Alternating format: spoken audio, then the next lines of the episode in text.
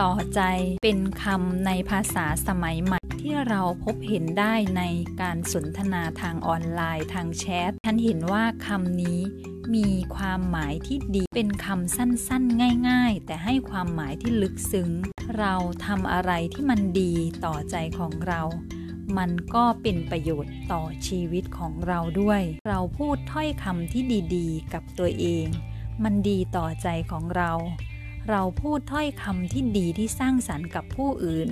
มันก็ย่อมดีต่อใจของเราอีกเช่นเดียวกัน เราคิดในเชิงบวก เราคิดในเชิงที่สร้างสรรค์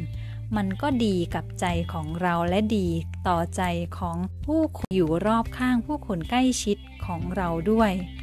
เราคิดเราพูดเราทำอะไรก็ตามที่มันดีต่อใจ สิ่งนั้นๆ มันก็ดีต่อชีวิต